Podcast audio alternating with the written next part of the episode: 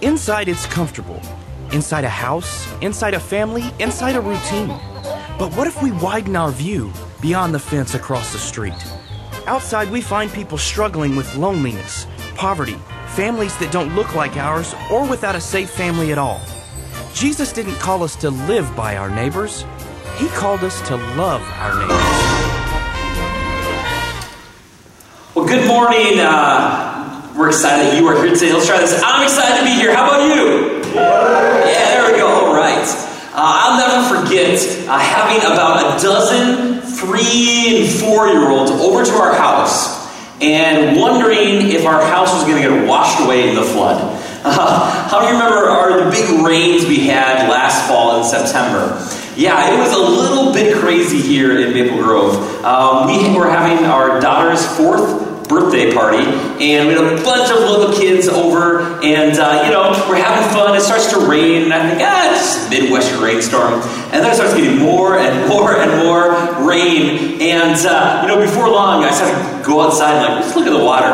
The water is rising, and we have a long driveway, and it starts kind of slowly inching up our driveway. And then I see like our mailbox is basically covered, you know, up to the top in water. Cars are getting stuck outside. Like it is crazy. Um, but fortunately, you know, we had just replaced our sump pump. And I got for like the double barreled one. So they had one that had an emergency backup that could kick in uh, when times were crazy. And so it was pumping out well. We didn't get any water in our house. And because uh, I was like wondering, like, man, are we up high enough? Do we have a good enough foundation that we're going to be good? And we were. But I know a bunch of people, even here, had flood damage, and that was a rough time.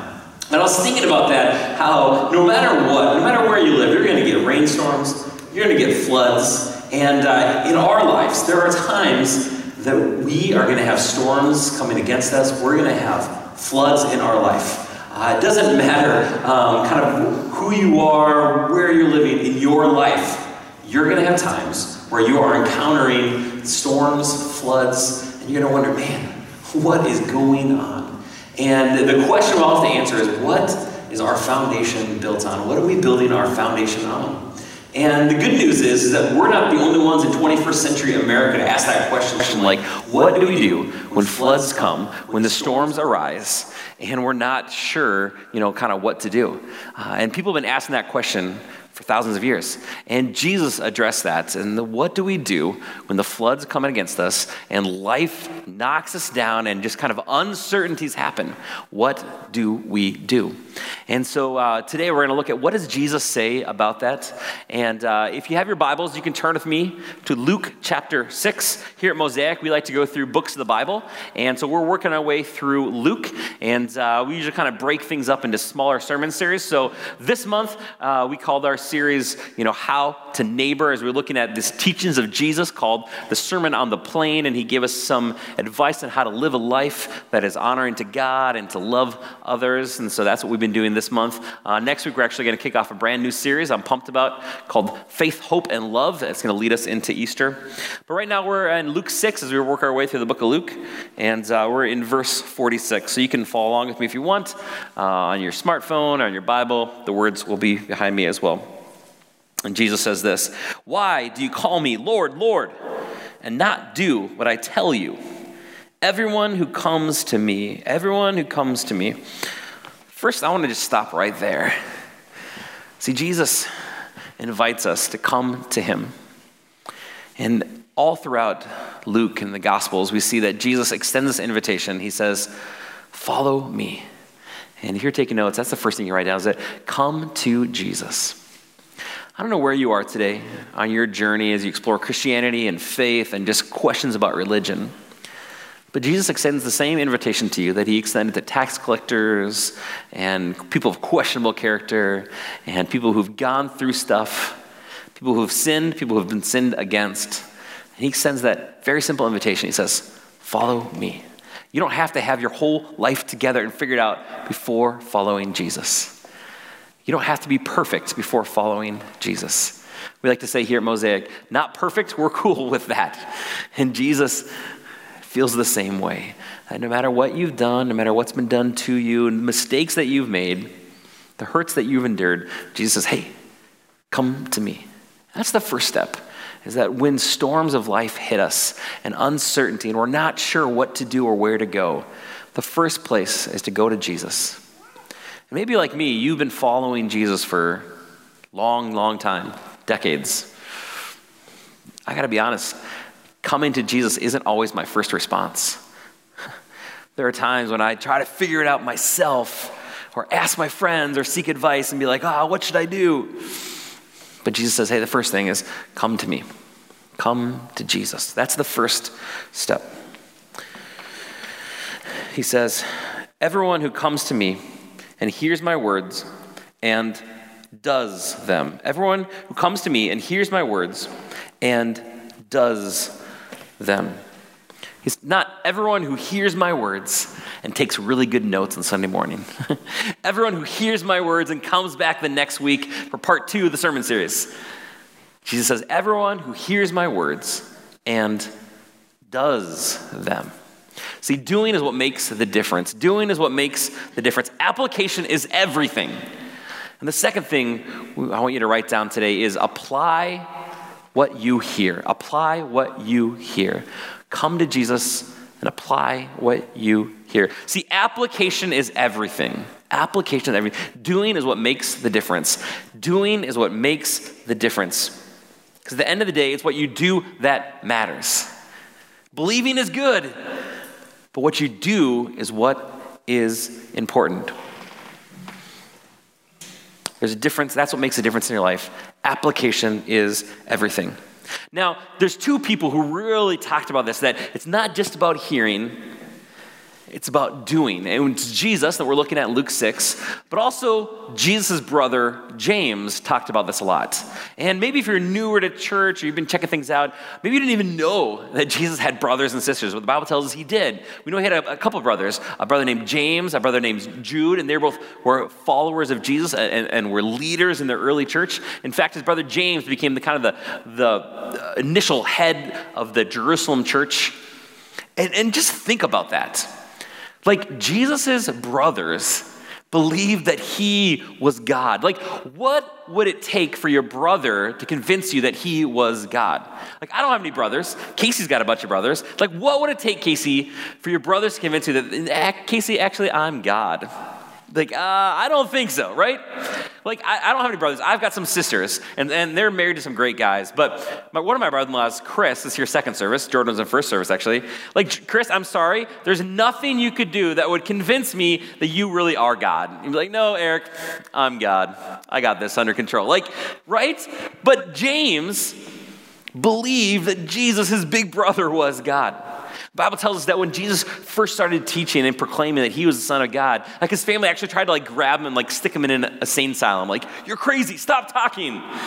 They didn't believe him, but then Jesus died on a cross, and then three days later, he rose again from the grave, and then his brothers and his sisters and his mom were like, Whoa, he's telling the truth. Jesus is the Son of God.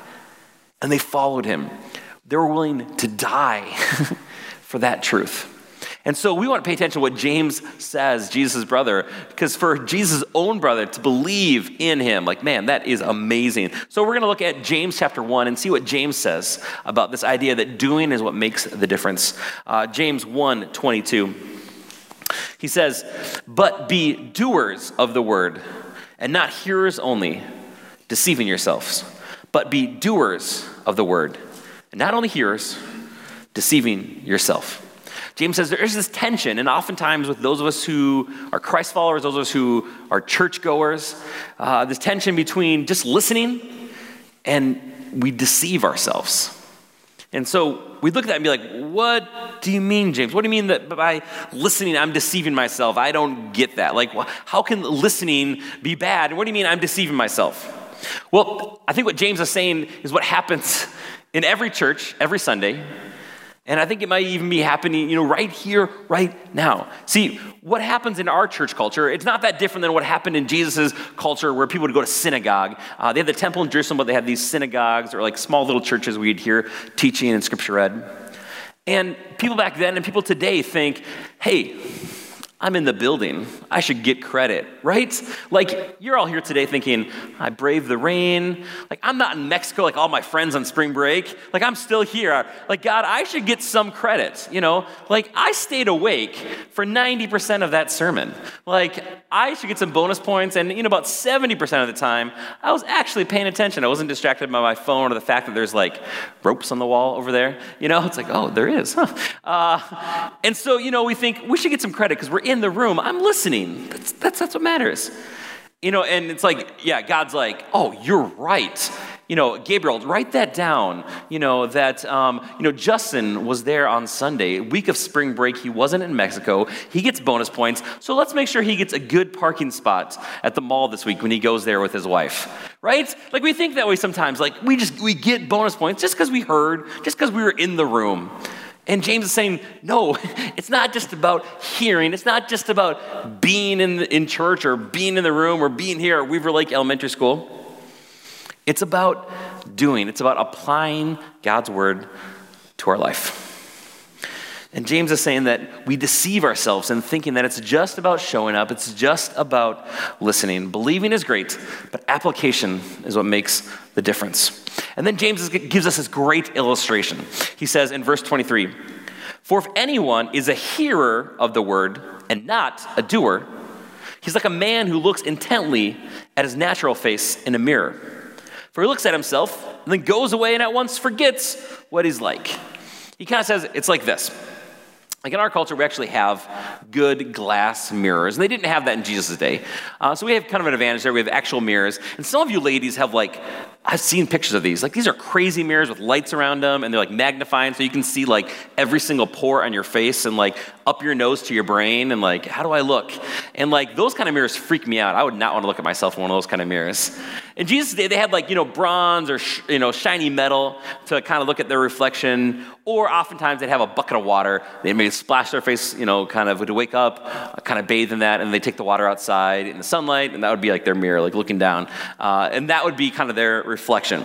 And what James is saying is that someone who just comes in and is just sitting in a row and listening to what you know they need to do and like oh yeah you're right. You know i need to stop doing that. I need to live this way. I, sh- I should do that but then just walks out the door and doesn't apply any truth to their life he's saying that's like someone who wakes up in the morning and uh, you look in the mirror and you're like whoa i got some crazy bedhead and like i got some stanky breath like this is not good and you don't do anything about it, and you just go get dressed and you come to church.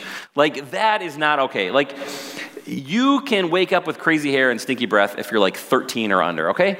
Uh, but if you're older than that, it's not okay. You, you, you look in the mirror and then you want to fix kind of what is going on. Uh, and when do you stop looking in the mirror? Like you stop looking when you look somewhat presentable, right? Which some of us, it takes a lot longer than others to look like, okay, I, I, look pretty good. Now I can walk away. Uh, but James is saying, you know, the, one of the problems is we spend too much time looking at physical mirror and caring kind of about the outside and not enough on the really important things. See, when, when God's word is held up like a mirror in your life, and you go, oh, you know what? That's right. I need to work on that. I need to change how I spend my money. I need to not drink so much. I need to get rid of that relationship. I need to be kinder. I need to have more patience with my kids. But then you don't do anything about it. You don't actually apply any of that to your life. It's like, oh, I need to change. And then, but you don't actually do it. You just, it's like looking in a mirror, seeing that you need to like brush your hair, and then just walking away. And see, whether you have every hair in place this morning, your makeup is perfect, and you look great, that ultimately isn't going to affect the quality and direction of your life. What ultimately is going to affect the quality and direction of your life is taking God's truth and applying it to your life and saying, God, what do you say about how I should handle my money? God, what do you say about how I should work in business and be ethical and not cut corners? God, what do you say about honoring and respecting my spouse? and raising my kids in a way that is honoring to you. And not just listening and hearing about that, but taking those truths and applying it to our lives. That's what makes a difference in our lives. Uh, this week, I had a friend, I think she's in here now, uh, but she posted this picture this week on Facebook, and uh, it really got me thinking. Uh, it was this image and said, Share four words that you would say to your 16 year old self. Share four words that you would share to your 16 year old self. And it got me really thinking about that. What would you say to kind of your 16 year old self? What would you say? It probably wouldn't be something kind of external like, like for me, Eric, don't try to bleach your own hair with your best friend Dan Brown, uh, you know, in your bathroom because it's going to turn orange. Uh, that's not good. Or, you know, maybe don't get both your ears pierced in college because you look kind of like a pirate. Uh, or maybe you ladies is like, oh, don't get that haircut or wear this dark eyeshadow or whatever it might be. Ultimately, that stuff doesn't really matter. I think if we were really going to go back and give advice to our 16 year old self, we would say, hey, like, listen to your parents.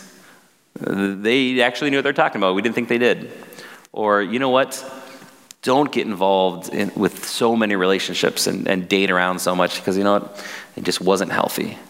Or, you know, don't just blow all your money as a college kid having fun, but maybe start investing in your future and setting up your life for success. See, there are, are things that ultimately do make a difference in our life, and just kind of how we look in the mirror and the outward stuff, that's not the things that's going to affect the quality and direction of our life. And James says this he says, But the one who looks into the perfect law, not just a mirror, but into the perfect law, the law of liberty, he's speaking about Scripture and God's Word, and perseveres, being no hearer who forgets, but a doer acts, but being a doer who acts, he will be blessed in his doing. He will be blessed in his doing.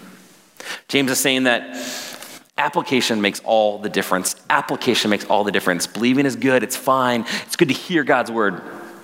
But it's actually taking those truths and doing them that's what makes a difference in our life. It's actually taking God's truth and applying it to our life and saying, okay, God, what do I need to change? Not just what do I need to hear, what do I need to apply to my life that makes all the difference in our life?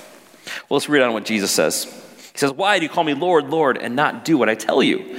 Everyone who comes to me and hears my words and does them, I will show you what he's like. He's like a man building a house who dug deep and laid the foundation on the rock. And when a flood arose, the stream broke against that house and could not shake it because it had been built, well built.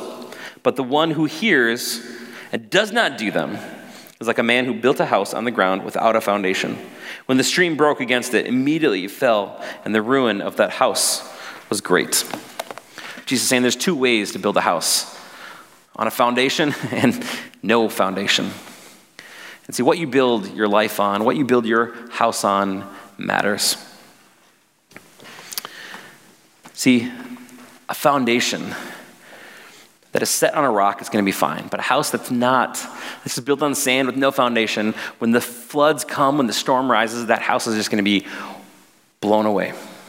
See, right now, if you went to the bank and you said, Hey, bank, uh, I want to buy a cabin up north. It's on this lake. There's no foundation. They just kind of built this cabin on some sand next to the lake. Uh, can I have some money, you know, a loan to go buy this?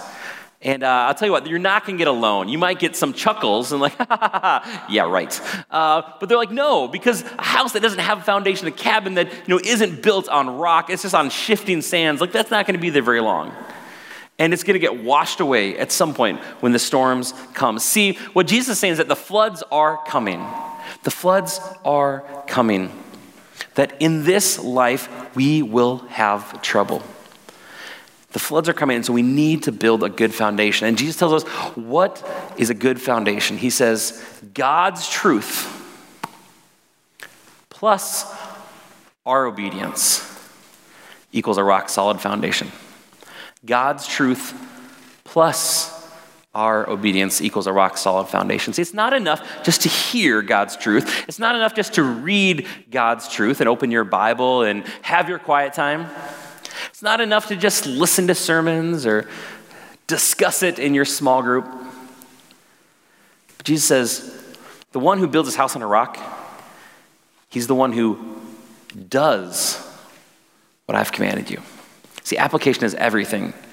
Doing is what makes the difference. Not just about hearing, but actually taking God's words and applying them to our life.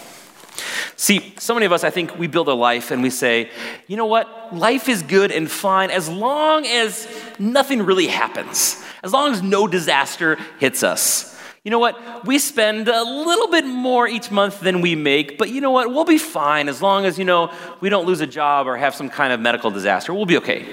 Or, you know what? Our life, we don't really have community. We don't really have friends who can pour into us that we could go to if something happened. We're so busy running our kids around to all their activities. We're fine. You know, as long as all of a sudden, you know, we don't get hit with some disaster and we really need community in our life. As long as everything is just kind of hunky dory and smooth sailing, I'll be okay. Jesus says that's a foolish way to live your life. Because no matter who you are, no matter where you are, the storms are going to come. You're going to have floods in your life. Just because you're a follower of Jesus doesn't mean that we're exempt from troubles and trials and tribulations and flood hitting us. Each of us, we're going to have floods that come into our life. I love the movie Jurassic Park. You guys remember the Jurassic Park? Like the original, especially. And Jeff Goldblum is great. And uh, basically, they have this park set up with dinosaurs, and it's kind of like, as long as nothing happens, the park's going to be fine. and Jeff Goldblum, who's a scientist, and he talks about this kind of chaos theory. He's like, that's not how life works. Nothing happens exactly the way you plan it. Things are going to come, different complications. You know, dinosaurs are going to get loose and be crazy and like eat someone while they're in a porta potty. Like, that's what happens in life. And it's the same in our life. Like we can make our plans and think, oh, this is where I'm to be in 5, 10, 15, 30 years, and then I'm to retire. You know, I'm to pay off my house in 27 years. It's all to be good. Life's to be great. The problem is, that's not how things go. Unexpected tragedies hit us. Brokenness, blessings that we don't see are to come against us. And so, what are you building your foundation on. Build your foundation on Jesus and His truth.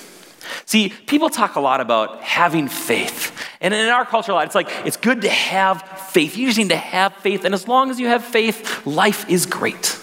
It doesn't matter what you have your faith in, you need to have faith. But see, that's really silly. Because, like, if you went out onto the lake, you know, right now, maybe certain lakes maybe have like half an inch of ice on them, if any, and you're like, you know what, I have faith that my four wheeler, that my big truck is gonna drive across that lake and I can go ice fishing. Like, it doesn't matter how much faith you have, you're gonna crash through that ice. See, it's important to have faith, but what's more important is the object of our faith. What's more important than just having faith is the object of our faith. We need to put our faith and build a foundation on Jesus and on God's truth. And when we have a foundation of God's truth plus our obedience, that is what's going to build a rock solid foundation. See, when the storms of life come and you haven't built a good foundation, and like your house is like washing down the river, and you're in the top floor of your house, you know, going down the river, you're like, oh boy, I guess now I should start building a foundation. Like, that's too late. You can't then build a foundation as your pastor, I want you to know I love you and I want you, before it's too late, to build a foundation now. It's never too late. Build that foundation. You can start right now.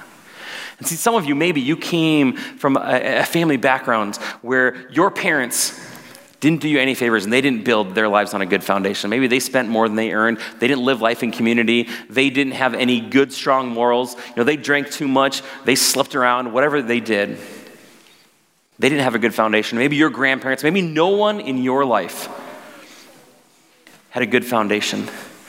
But you can make a difference in the trajectory of your family. And you can set up your children and your grandchildren and your great grandchildren for a life that has a strong foundation on God and His truth. You can make a difference. Or you can just simply hope, you know, maybe, you know, uh, you know, maybe some politicians are going to hand out free foundations and that'll, that'll get me. Or you can just blame your parents. Or you can just kind of say, you know, it's not my fault. You know, I had a, a rough childhood and this is where I am now and I'm just going to blame everyone else. Or you can man up or woman up and say, you know what? No, this is my family. This is my life. I'm going to take responsibility for it and I'm going to build a good foundation, regardless of what my parents did, regardless of what my siblings are doing. I'm going to build a strong foundation on Jesus so that when storms come, so that when the floods come, you have something to stand on. Because those floods will come. See, I know personally, I found out what my foundation was on when I went through a shaking. See, like a house, the foundation isn't as important when life is just good and everything is great. But when a windstorm comes in or a flood arises, that's when you know whether or not you have a good foundation. And in my life, it's those times when I've gone through troubles and trials and unexpected tragedies. That's when I found out what my foundation really is in. Am I trusting my bank account? Am I trusting family and friends to bail me out? Or is my foundation really on Jesus? Now, I'm just going to be super honest here. Uh, this week, as I was preparing this message and working on this and, diving into the scripture, uh, just totally honest, I, I, was really struggling uh, because because uh, here's the thing. As, as a pastor up here, it can be really easy to just say, uh, here's your three step process, and if you do this, life is great, and it's very simple, and here's all you need to do. Uh, God's truth can be simple, but it's not easy. And just because you have a strong, firm foundation doesn't mean you're not going to get rocked. And I don't want to give the impression that life can be hunky dory, and if you have a strong foundation in Jesus, nothing's going to hurt.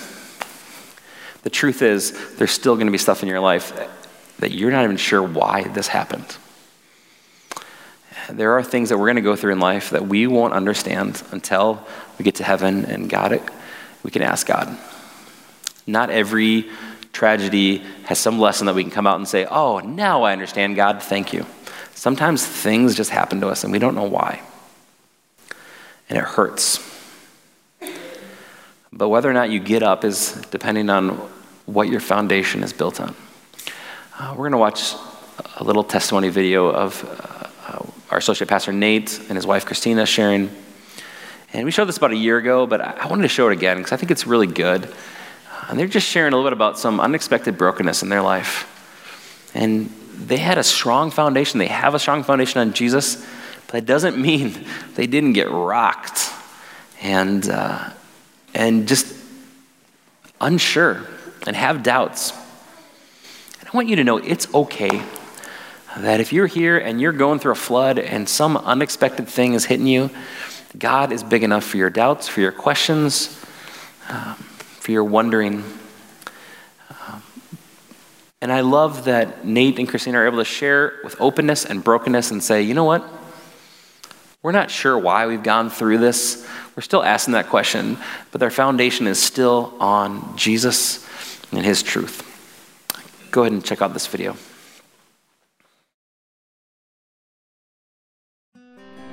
When I was training him today, this isn't a joke, he was nipping at my hair and pulling it.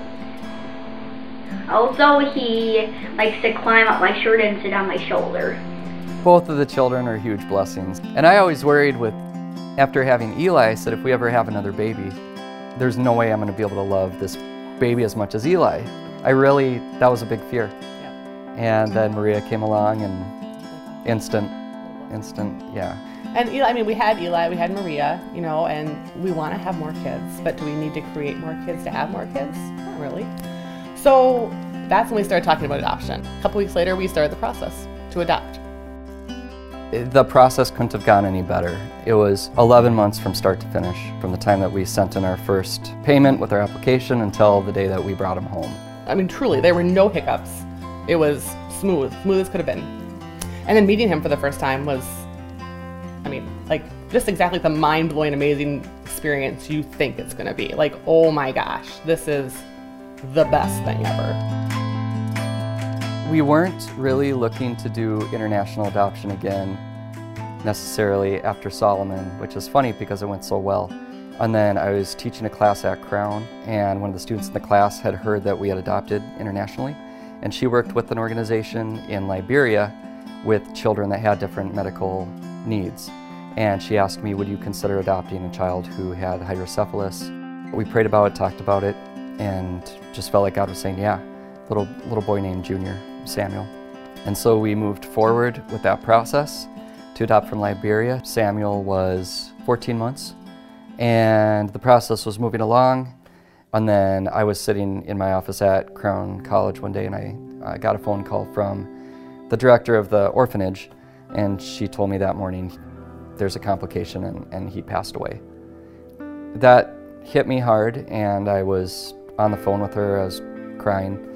And um, after a few minutes of talking, it surprised me, but she said, um, I know this might seem like funny timing to even ask you this. There's another boy named James who drank caustic soda, which is a clear liquid that in Liberia they use for detergents. It was in a water bottle. He's two years old. He drank it and it burned his esophagus. So now he has a feeding tube. And she said, Would you just pray about, consider maybe adopting him? I really felt like God was saying, James, we're supposed to do this. We're supposed to adopt James. And we were praying about it, and we both felt the confirmation. This boy needs to be adopted just as much as Samuel did. Traveled over to Liberia. The plan was I was going to be with them for a week, week and a half, taking care of him at the guest house I stayed at. Brought him to the embassy, U.S. Embassy, and they denied the visa. And so Nate ended up extending this trip. He stayed longer. And I was wi- really willing to stay for months if I had to. I did not want to leave him there and come home without him. That was going to be the worst. Because you had custody of him. He was living with. I had custody. He was mine. So yeah. Yeah, and I didn't want to give him up. Um, but then the more that we talked with the U.S. Embassy, they said the best thing we can do is for me to come back, rework through the process, get the right documentation, and then go back again. And so So you came home. I came home in July, and then by September, it looked like things were getting close to being ready for me to travel back there and get him. Um, we were nearing the end of that process, and then um, we got the phone call that he had died.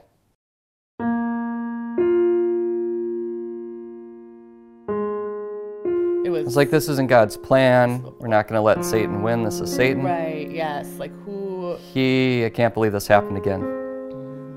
And James was not supposed to die. James is not supposed to die. He was. sweet little boy with yeah and and from what i've heard from from a lot of people too that there's parts of it that are probably similar to going through a miscarriage all the the, the dreaming the about the- picturing the kid growing up and all this and then it's it's lost I think for me, it was kind of a beginning of a really, really hard time for me. I ended up having a lot of doubt about God. Like really, like truly, had a lot of had some depression issues. i believed and i still believe deep down that it wasn't god's plan that god wasn't sitting there saying i want these boys to die i'm going to make them die and for, for this reason um, i truly believe that god's plan and hope was that they would come here with us and that we live in a broken fallen world and lots of bad things happen because of that this can't be the end of the story and I don't want this to be the end of the story and I want to see something good come out of this. And But we didn't know what that was gonna look we like. didn't know what that was going to look like. And I still don't know. I don't know the end of the adoption story because we're still living through this. You know, Mhm. we're still have hope of one day adopting Mm-hmm. again. We've definitely had brokenness through the years, through this journey. It's always hard to say when you're in the middle of it, but when you look back, you can see all the blessings along the way. And God takes all these broken pieces and He brings them together and just makes this beautiful mosaic. I don't know how He does it, but He does. He's God.